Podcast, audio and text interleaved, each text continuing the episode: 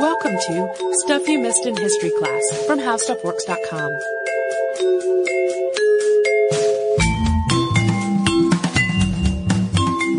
Hello and welcome to the podcast. I'm Holly Fry. And I'm Tracy B. Wilson. And today's topic is often called the greatest female painter of the Baroque period, but that's kind of one of those things that makes me chuckle because there weren't very many women painters to speak of during that time, though there were a couple of others in addition to today's topic. Uh, but today's subject it was quite extraordinary. We've had a couple of requests for this one, but the most recent one came from mother and daughter Shelley and Annie. And also, um, interestingly enough, right before we came into the studio today, I got another one from another listener named Sophie, I believe. I'm going from memory, so apologies if that is wrong. Uh, so we are talking about uh, Artemisia Gentileschi, and I have to issue a trigger warning, uh, because this episode does talk about sexual assault, and it's not something we can kind of skip through really quickly because it's part of an event in the artist's life that was quite significant. Uh, so if that is a topic that you would rather not hear or share with younger listeners, be advised this may not be the episode for you. We're also going to do something a little bit different here. And before we actually get into Artemisia's story, we're going to talk about her father, uh, Orazio Gentileschi because he was a vital part of his daughter becoming a painter. He is an important figure in art history in his own right. And because the pair did collaborate, uh, I, we just wanted to give you a little bit of context on him because he is referenced a good bit and he's, uh, as we said, pretty important. So we're going to start with Orazio's story. Orazio was born Orazio Lomi in 1562 in Pisa, Italy. And when he was still a, a young man, so not a child anymore, uh, Lomi moved to Rome. And the timing of this move is uncertain, but most, uh, historians will date it somewhere around the late 1570s or early 1580s. He would have been roughly 20 at this time. As a, a caveat sort of going forward with this episode, almost any date that we mention without, with a few exceptions are going to be approximated. Uh, and we'll talk about that some a little bit later, but anytime you look up the work of uh, Orazio or Artemisia, when you see their works painted, they're always circa these years or these years. So just know we'll use some specific years, but it's really kind of a, mm, it was around this time. Uh, so Orazio, like we said, would have been about 20 when he moved to Rome in the 1570s or early 1580s. And this is also roughly the time when he started painting. Early on in his time in Rome, Orazio worked on church frescoes in collaboration with Agostino Tassi. Tassi was a really well-known landscape painter, and together the pair decorated the walls of the Santa Maria Maggiore, San Giovanni Laterano, and Santa Nicola.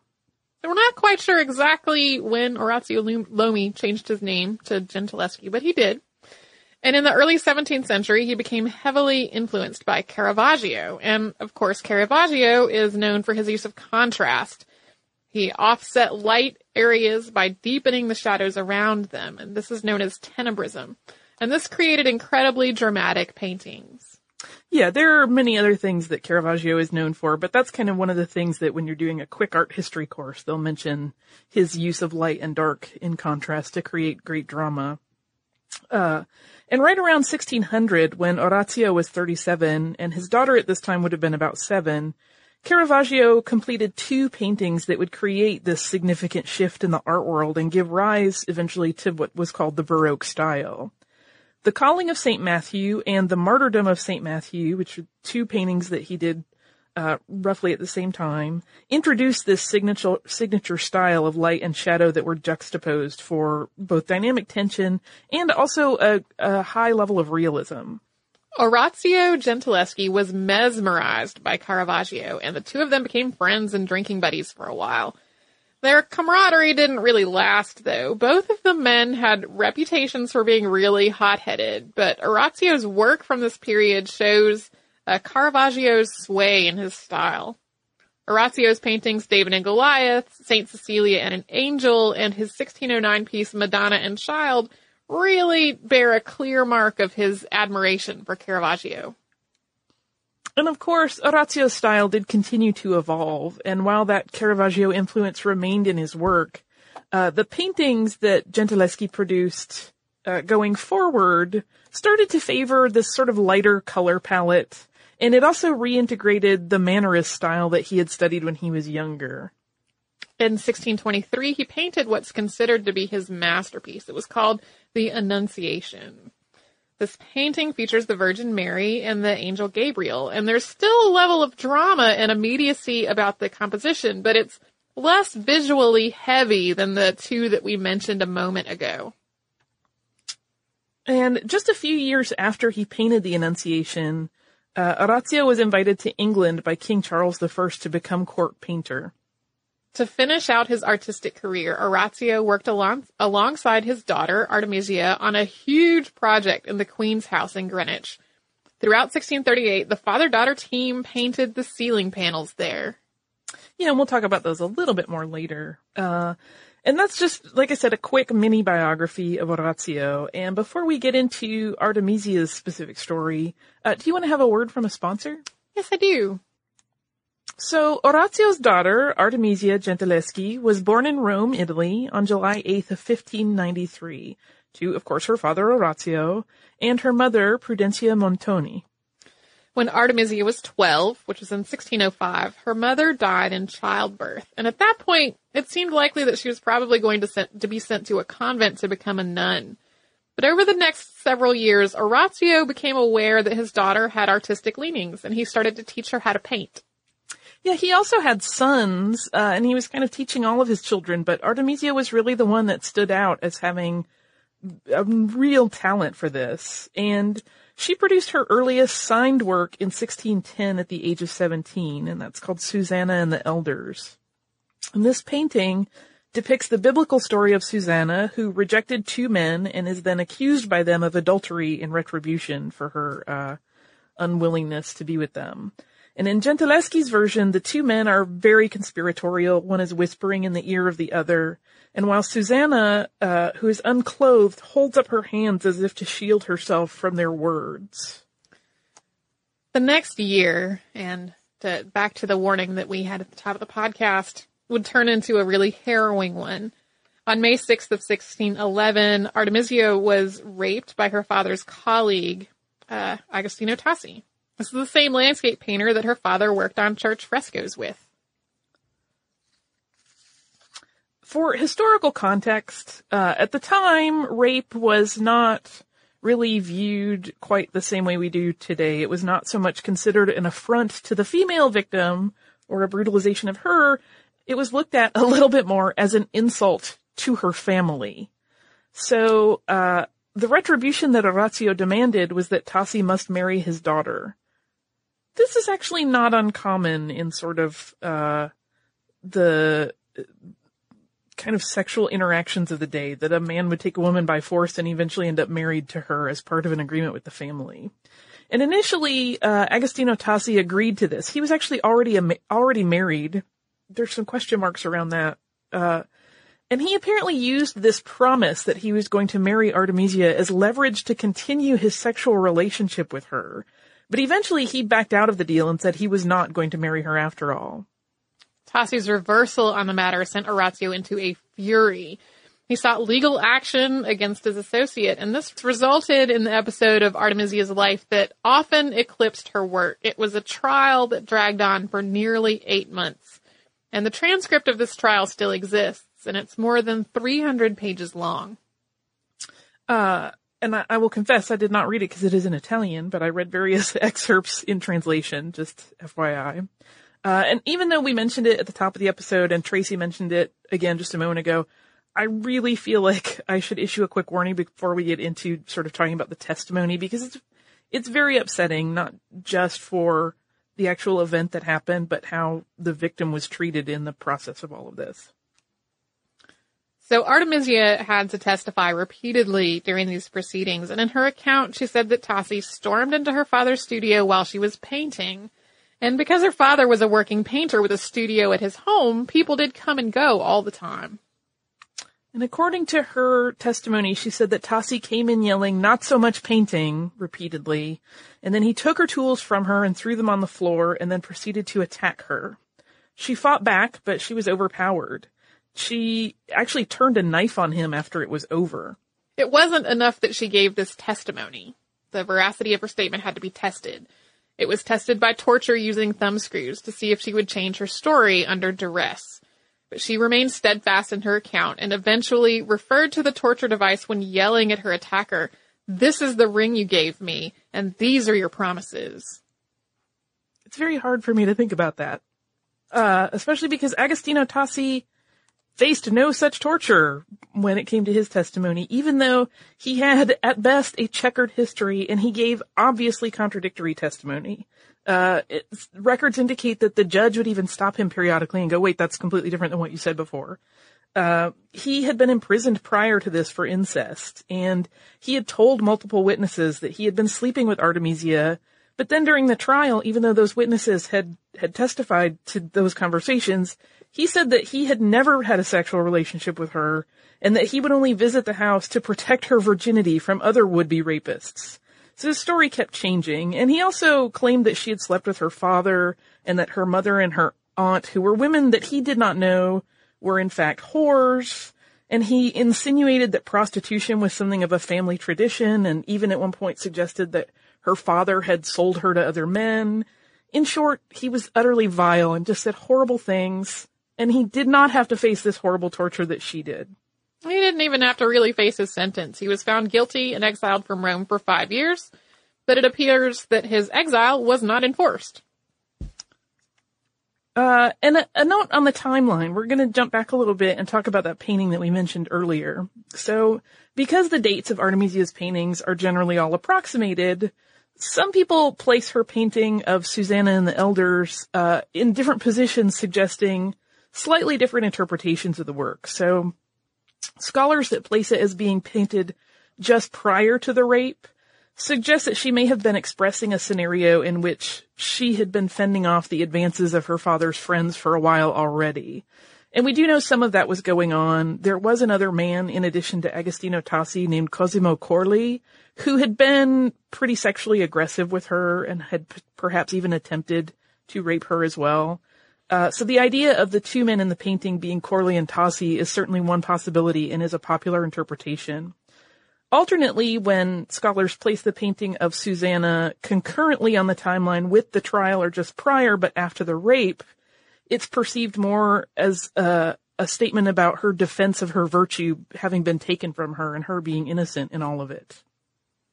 After the Tassi ordeal, Artemisia did marry, and she married another painter. And this was a match that was arranged by her father.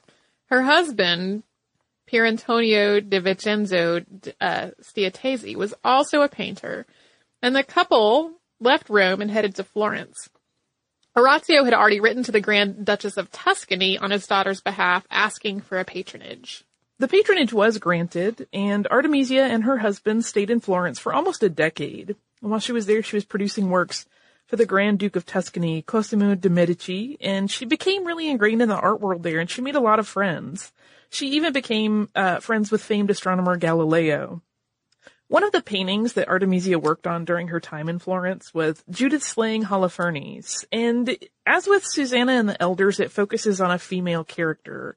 And in this case, that's Judith and she is killing the Assyrian military leader Holofernes to save the Jewish people of Bethulia, and this painting is quite graphic. Her painting shows Judith cutting the general's throat with the assistance of a handmaiden.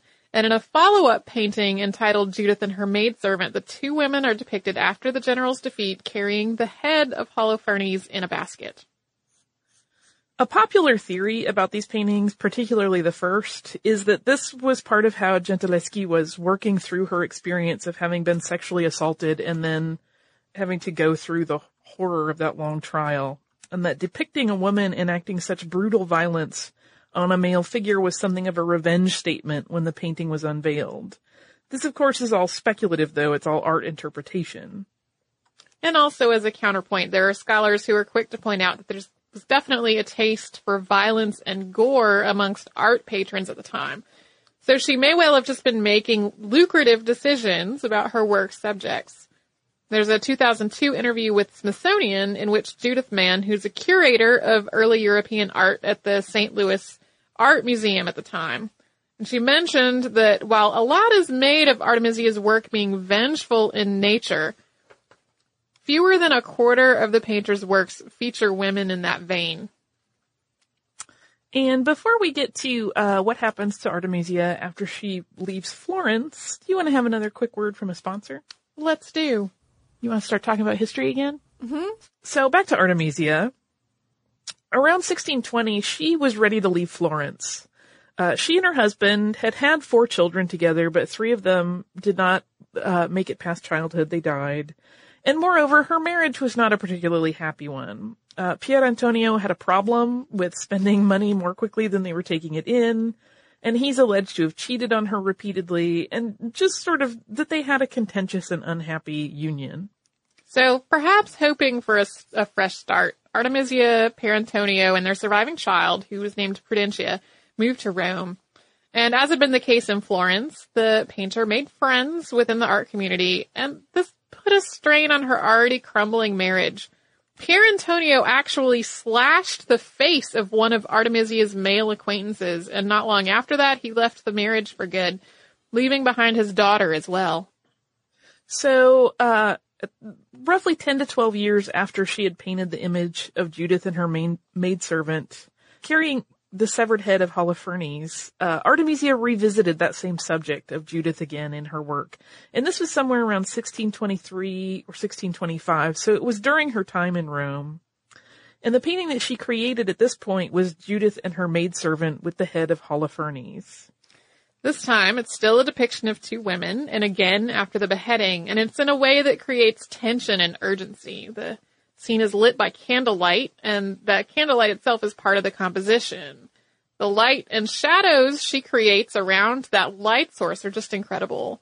Even the gossamer fabric that's draped over one of Judith's shoulders is affected by the light of the flame in a way that makes the candle almost seem like it must be flickering.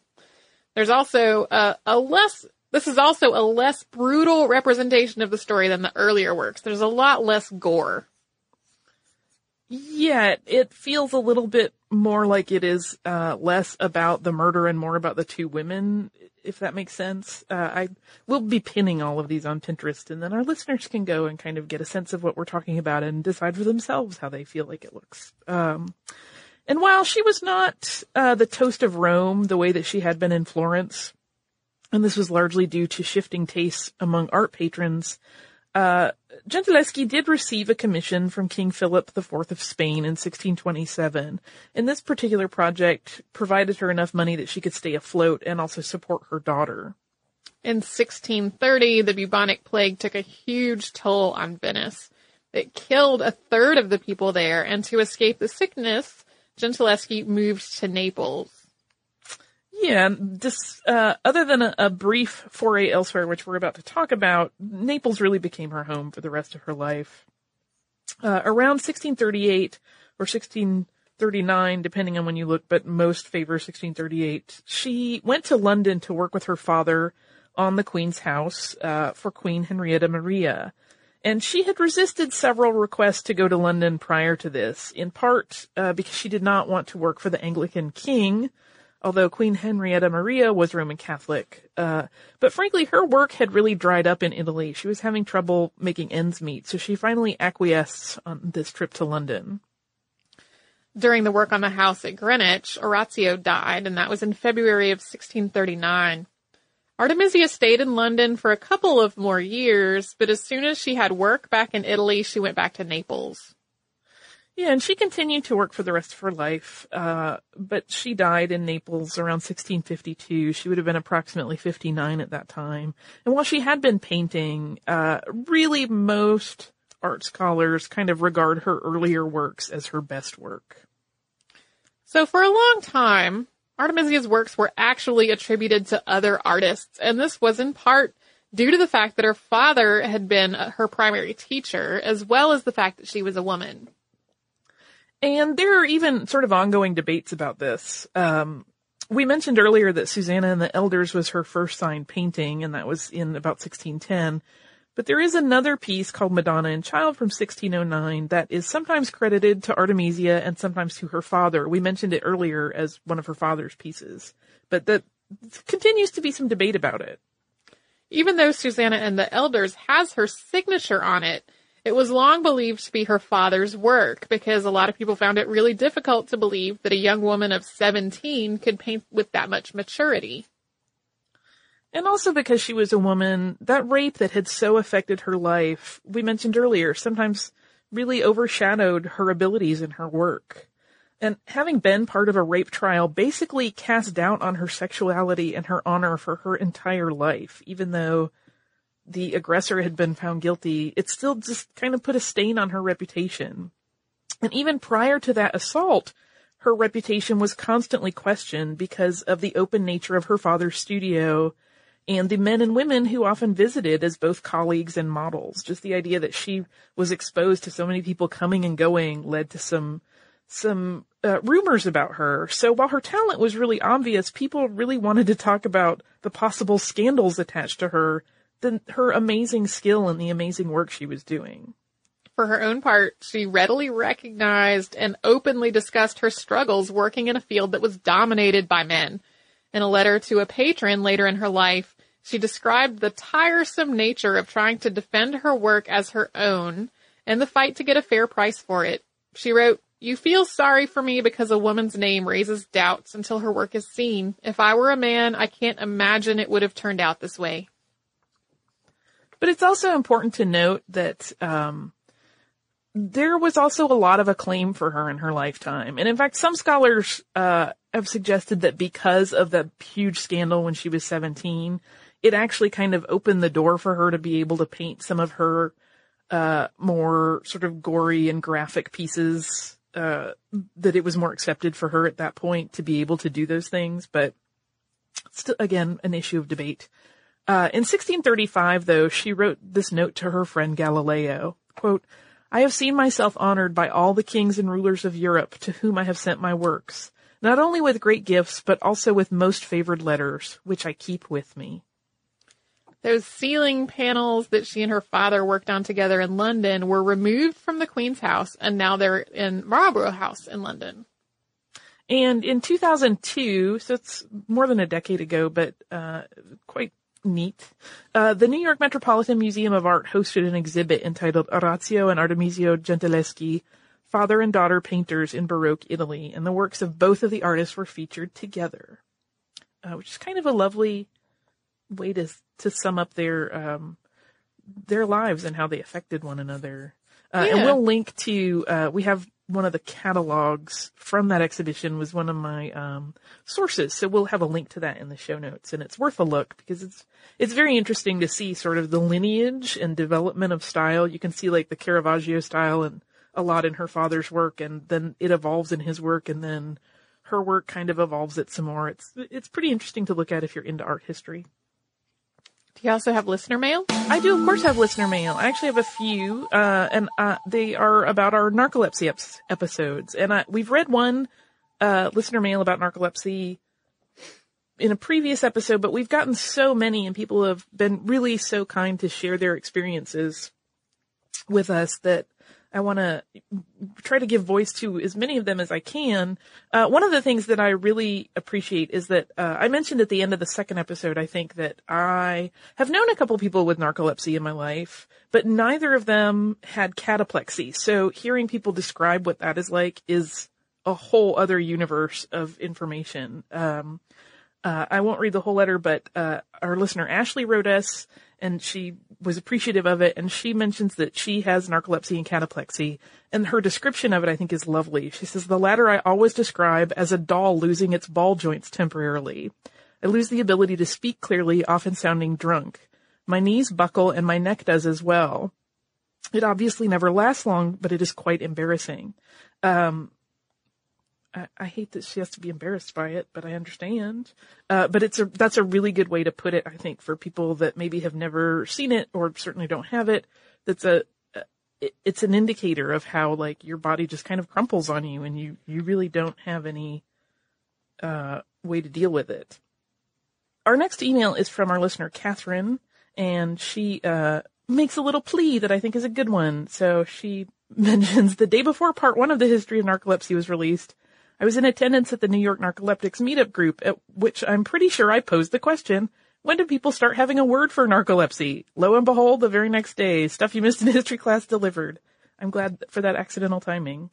Uh, Catherine says she's had narcolepsy since her preteens and she was diagnosed as a junior in high school. She's now 32, so she spent the vast majority of her memorable life with the condition. And she uh, is giving us a couple of paragraphs about her personal history. She says, as a teenager, I fell asleep in class every day, but I didn't have cataplexy or any other symptoms, which might have indicated that something was wrong, other than me being a lazy student. I was deeply frustrated and embarrassed by what I thought was my lack of willpower to stay awake, but never considered that my inability to be alert might be linked to a sleep disorder. I was lucky in that my mother, who has sleep troubles of her own, described my symptoms to her sleep doctor, who suggested I come in for testing. In retrospect, I can easily say that getting diagnosed with narcolepsy was one of the best things that has ever happened to me because it resulted in my gaining access to drugs which substantially reduce my symptoms. I often look back and wonder what would have happened to me if I had never been diagnosed and received treatment for my narcolepsy. I think I would have struggled a great deal in college and I would have found it nearly impossible to hold down a regular job. I think I would have grown increasingly angry and unhappy as I grew older without developing the ability to function as a quote unquote responsible adult. The ability to control the behavior of one's own body is elemental to personal safety, to social and professional acceptance, and perhaps most importantly, to one's sense of self-respect. The imaginary version of me who never found out about her condition is someone who would be suffering today on all of those fronts. It may be too late to influence your plans for recording episode two. It was. We already had it recorded. Uh, but if it isn't, she says, I beg you to incorporate something along the lines of this brief PSA. A lot of people have narcolepsy and don't know it. If you have symptoms, it is worth it to get yourself tested. That I think is a really good message that, um, you know, we hadn't thought about. It's kind of inherent. We would hope that once people are aware of a possible thing, they may be able to interpret something that's going on. But, uh, that is a really good point, I think. And uh, uh, several of the people that wrote us mentioned that they had those feelings of like being angry and frustrated and feeling like they were trying so hard to do things and they couldn't before they were diagnosed. So uh, I imagine there are a lot of people undiagnosed that are going through those really negative emotions that don't really have to. Uh, so if you think you might, follow Catherine's advice, get somebody, get a professional to investigate the situation. Uh, and again, thank you to everybody who has been sharing their, their emails and their stories with us. It's really incredible. Uh, and I'm certainly very appreciative that you guys have all been very open about your struggles and sort of what you've gone through. So thank you for that. Uh, if you would like to write to us, you can do so at historypodcast at howstuffworks.com. You can also connect with us at facebook.com slash missedinhistory, on Twitter at missedinhistory, missedinhistory.tumblr.com, and at pinterest.com slash missedinhistory. We're going to have so many pretty things to pin after today's episode. Uh, if you want to get some Missed in History goodies, you can go to missedinhistory.spreadshirt.com for shirts, tote bags, uh, cool phone cases, almost anything you can think of. If you'd like to research a little bit related to what we're talk- talking about today in sort of a bigger arcing kind of sense, you can go to our website, uh, our parent website, How Stuff Works, type in the word art, and you will get an article on how art works. Uh, and that will give you some very broad stroke discussion of what art is so that you can kind of contextualize Gentileschi's work and all the way from Caravaggio down to her and how that sort of all plays out. Uh, if you would like to visit us at our website, that is missedinhistory.com, and we have show notes, we have uh, all of our archived episodes, we have the occasional blog post, uh, you should come and visit us there or visit our parent site, howstuffworks.com.